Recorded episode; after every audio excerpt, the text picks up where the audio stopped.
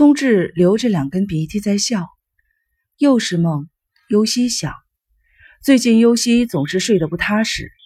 当他意识到自己是在做梦的时候，并不愿意醒来，而是希望在梦中得到解脱。八岁的尤西跟四岁的聪智钻进了用毛毯搭成的帐篷里，玩两只小狗的游戏。尤西咬咬聪智的耳朵，又咬咬他的脖子。聪智转着小拳头，装成狗爪子的样子，抚摸着尤西的头。尤西也抚摸聪智的头。聪智笑了，一吸气，两根鼻涕不见了。尤西在梦里对聪智说：“聪智，多想回到那个时候呀！聪智，我们能从那个时候开始重新活一遍吗？”梦里的聪智看着尤西，把鼻涕吸进去，笑了，汪汪汪汪。学着小狗的叫声，电话铃响了。尤西从床上坐了起来，他正睡在生一郎的卧室里，因为要上后夜班。下了白班以后，尤西必须先睡一觉。抬起手腕看了看表，刚晚上八点，并没有睡多一会儿。尤西走到了厅里，拿起了电话：“喂，我是长赖。”生一郎的声音很紧张：“品川医院知道吗？知道，怎么了？”快过来！为什么？生一郎没有说话。谁在医院里？尤西问过之后，忽然意识到是谁了。尤西赶到品川医院的时候，手术还没有做完。生一郎坐在医院大厅的长椅上，身边站着一个便衣警察。生一郎把尤西带到了手术室门外，让他在门口的长椅上坐下，把事情的经过讲了一遍。聪智逃出事务所以后。慌慌张张地跑到公路上，跟一辆过路的汽车撞在了一起。司机踩了急刹车，没压着他，但摔了一跤。当时他马上就站了起来，觉得没事儿，就让司机走了。可是越过护栏以后，跑了一段路，就瘫倒在地上了。警察和随后赶到的生一郎看见他时，他还能眨巴眼睛，可是送往医院的途中就不省人事了。经检查是肠管破裂，需要马上手术。由于医院血库里同血型的血液不够，跟聪智同血型的生一郎还为他输了血，所以耽误了跟尤西联系。现在只有等待了。生一郎最后说。尤西听了生一郎的话，点了点头。手术到深夜才做完，因为在打开腹腔之后，发现肝脏也受到了损伤。医生说。手术的难度是很大的，手术虽然成功了，但病人还很危险。聪智从手术室移到了特护病室的时候，尤西看见了还处于麻醉状态的聪智的侧脸，面色苍白，很吓人。医生禁止亲友探视，尤西反复地向医生说明自己是个护士，但是仍然没有得到允许，只好坐在大厅的长椅上，一直等到了天亮。期间。生一郎多次被警察叫到角落里询问情况。天亮了，医生允许优西跟聪智见面。聪智躺在病床上，脸色好一点了，但人工呼吸器还没有摘除，正处于昏迷状态。护士说，等病情稳定下来，再证实了大脑没有受伤，就转到普通的病室去。护士对优西说：“您可以回家休息了。”医院方面是因为得知优西一直在大厅等到天亮。才安排了这次会面的。尤西谢过了那个护士，走出了特护病室，回到大厅的时候，看见梁平和伊岛也来了。尤西走到了生一郎的面前，说：“看来病情已经稳定了。”说完，脚一软，差一点瘫倒。生一郎赶紧扶住他，让他坐在长椅上，回去休息休息吧。生一郎说。尤西淡淡的一笑：“你怎么跟护士说一样的话？”休息休息，身体就会轻松一些的。轻松，聪智成了那个样子，我还想什么轻松？聪智可不希望你这样。他说：“你不要只做自我牺牲，应该为了自己活着。”聪智是这样说的吗？基本上是这个意思吧。他还说什么来着？生一郎低下了头，从上衣口袋里把烟掏了出来，点上。重要的事情什么都没有说。他说：“希望你能生活的幸福。”他的话刚说了一半，警察就来了。你不要勉强了，把身体搞垮了，聪智更要埋怨他自己了。医院的工作呢？昨天晚上打电话请了假，有人替我。你也有工作吧？你回去休息吧。生一郎扭过头去，吐了一口烟。我熬夜都习惯了，星期天既不开庭，也没有客户。再说从这儿到事务所也不远，你就在品川站前面的宾馆休息休息，怎么样？万一有什么事情，五分钟就能赶过来。我打个电话，看有没有空房间。生一郎站起来，走向了公用电话，去查问宾馆的电话号码。尤西目送他过去的时候，目光跟站在那边的梁平碰在了一起。二人互相对视了一会儿，梁平首先避开了尤西的目光，低下了头。不一会儿，生一郎拿着写着宾馆的名字和房间号的纸条又回来了。有空房间，你可以睡到中午。想来的话，吃了中午饭再来。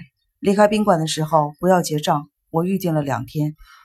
尤西觉得自己要是不去的话，生一郎也不肯离开，只好按照他的吩咐去做。先去商店买了件换洗的内衣什么的，就到生一郎为他订的宾馆去了。冲完澡，正好是早上八点。尤西给护士长内田女士打电话，谈了事情的经过。内田女士安慰了尤西。让他先去处理聪智的事情，医院的事情不用担心。为了能够随时的赶到医院，优西合衣而睡，虽然根本没睡着，但身体却是得到了休息。到了中午，优西再也躺不下去了，起身去医院。来到医院大厅的时候，只见生意郎歪七扭八的坐在长椅上，满脸的疲惫，一边抽烟，一边在笔记本上写着什么。因为是星期天，大厅里的人不多，只有几个穿着住院服坐在那里看杂志的病人和几个前来探视病人的家属。已经恢复知觉了，生一郎说着，端正了姿势。现在好像睡着了，好转的很快。观察一段时间，再做一个脑部的 CT，如果没有问题，就可以转到普通病室里去了。可以跟他见面吗？好像可以吧。谢谢你，去休息吧。生一郎把烟掐灭了，他面前摆着两个立式的烟灰缸，都被烟头塞满了。尤西对他说：“什么都不吃，对身体可不好。”生一郎笑了：“你自己呢？吃了吗？”见尤西不回答，生一郎举起了身边一个纸袋，又说：“你看，好像是三明治，这是你那一份，是你特意给我买来的，是那个盯梢的买的。”生一郎说着，朝左边一摆头。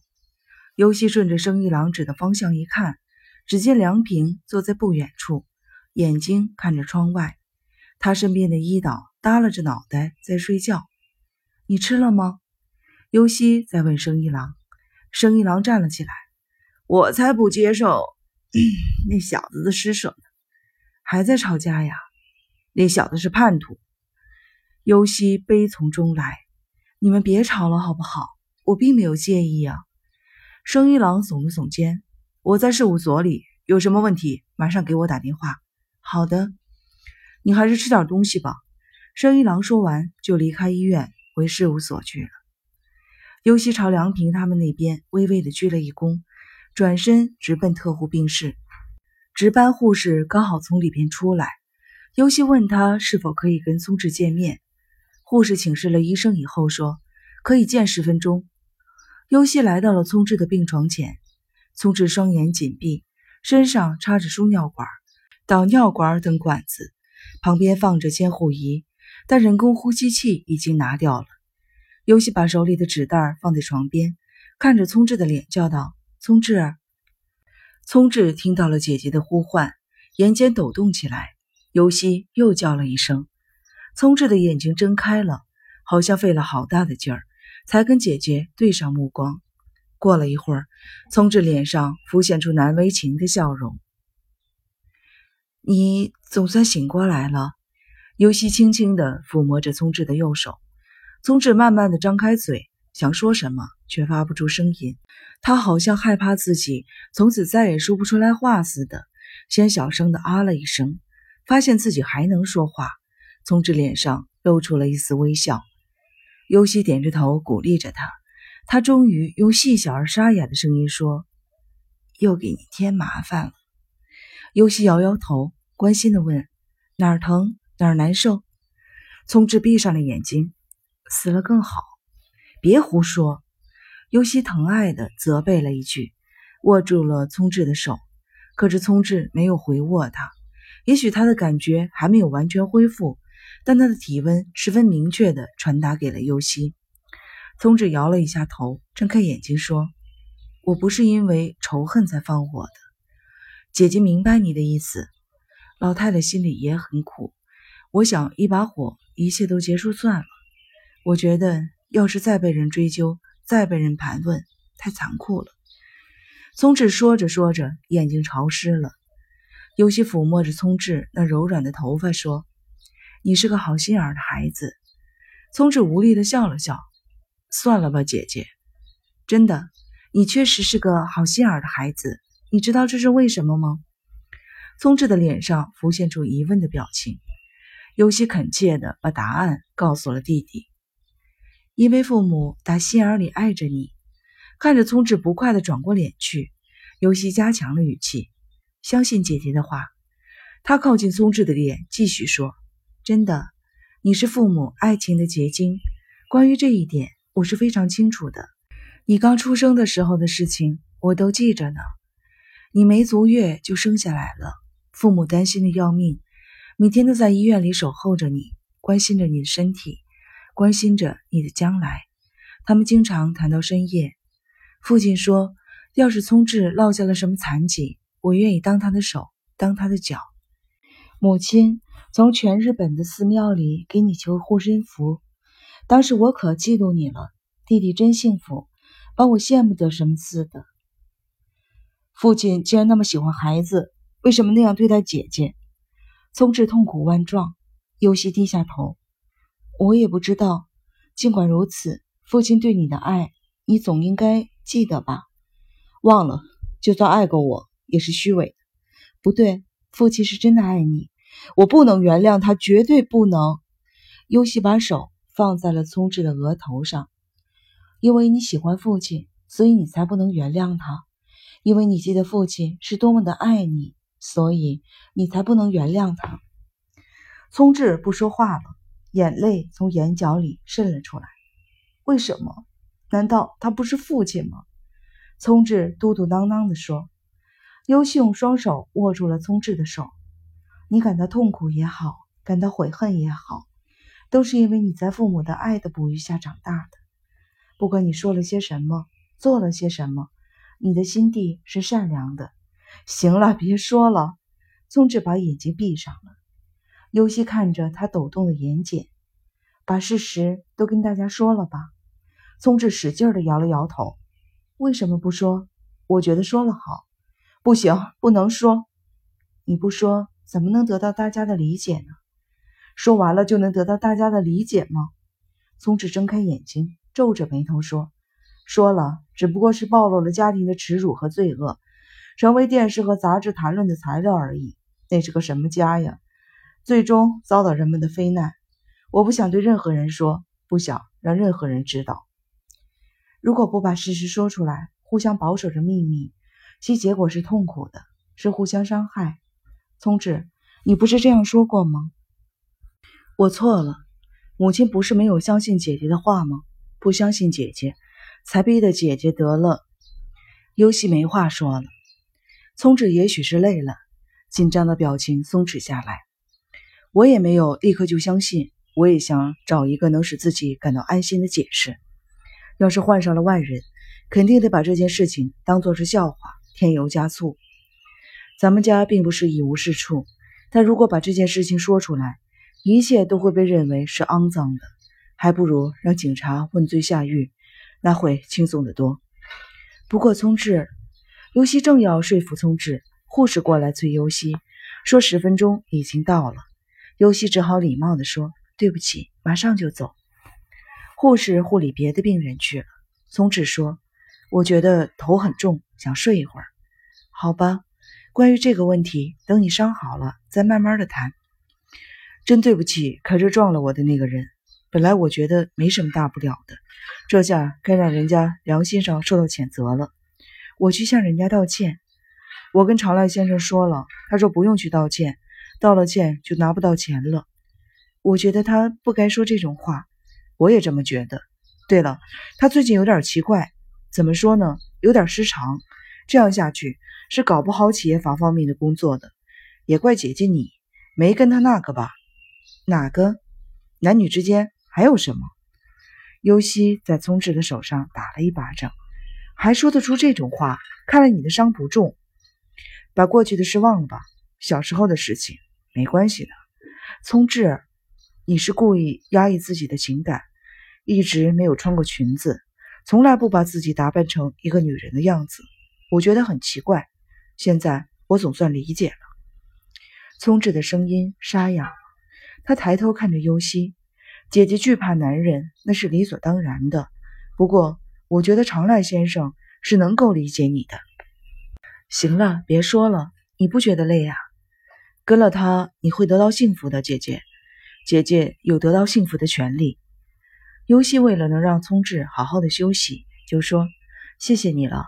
不过目前最重要的事情是治好你的伤，睡吧。”说着抚摸了一下聪智的头发，看见聪智的鼻涕流了出来，又说：“你看你的鼻涕还跟小时候一样。”说着掏出了手帕。